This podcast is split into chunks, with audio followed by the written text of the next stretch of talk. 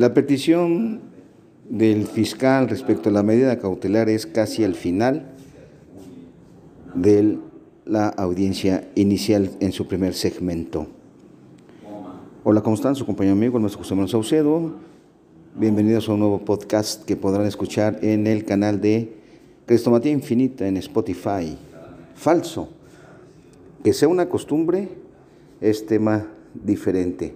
Anoten, por favor, artículo 154, último párrafo del Código Nacional de Procedimientos Penales.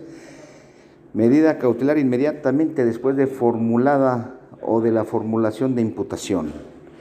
Numeral 158 del propio Código Nacional de Procedimientos Penales, formulada la imputación, se discutirá lo relativo a la medida cautelar. Y artículo 313, primer párrafo del Código Nacional de Procedimientos Penales. Después de la declaración del imputado, el MP solicitará al juez la medida cautelar. Nótese que en estos tres artículos, 154, 158 y 313, primer párrafo, el tema de la medida cautelar es enseguida de la formulación de imputación, contra lo que establece el 307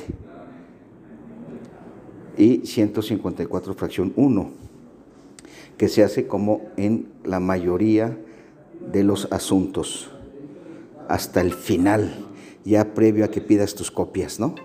Es decir, control de detención se califica de legal, formulación de imputación, declara o no declara el imputado, el defensor solicita ampliación o prórroga del plazo, anuncia datos de prueba en sede ministerial y medios de prueba desahogarse ante el juez.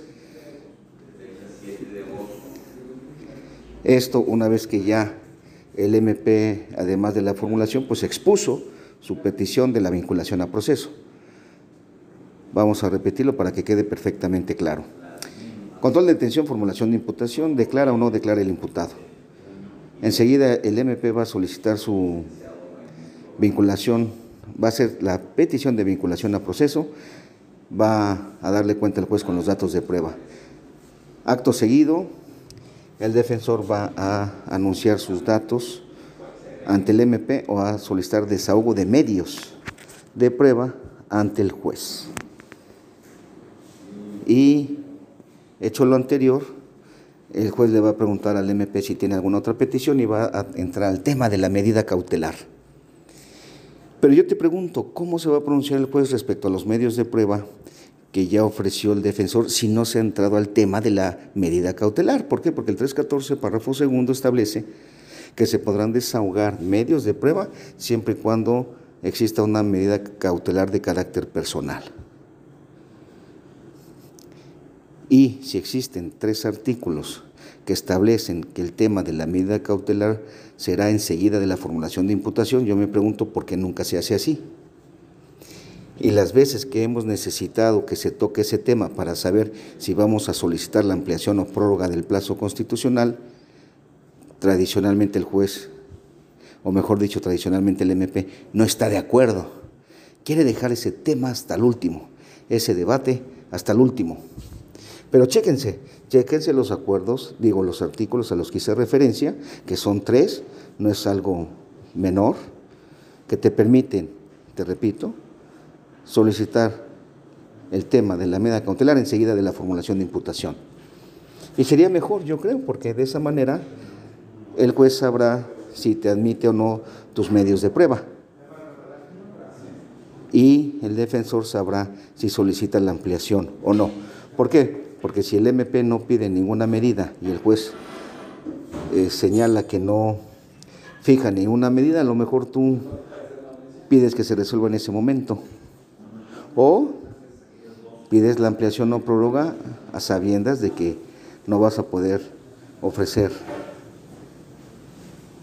medios de prueba. ¿Me expliqué? Recuerden, seguimos en contingencia. Lunes 26 de octubre de 2020, año de la pandemia, como dice el maestro Gabriel Regino. Permanezcan en casa de ser posible. Lávense las manos con jabón durante 20 segundos. No saluden mucho menos de beso. Mantengan sus expedientes en orden, tomen agua, yo me gusta la E pura, y la Bonafont y una de sabor sin azúcar, Be Light. Sus expedientes, sus blocs de notas, ahí hay una marca ya muy este, posicionada, escribe. Y bueno, hasta la próxima, bendiciones.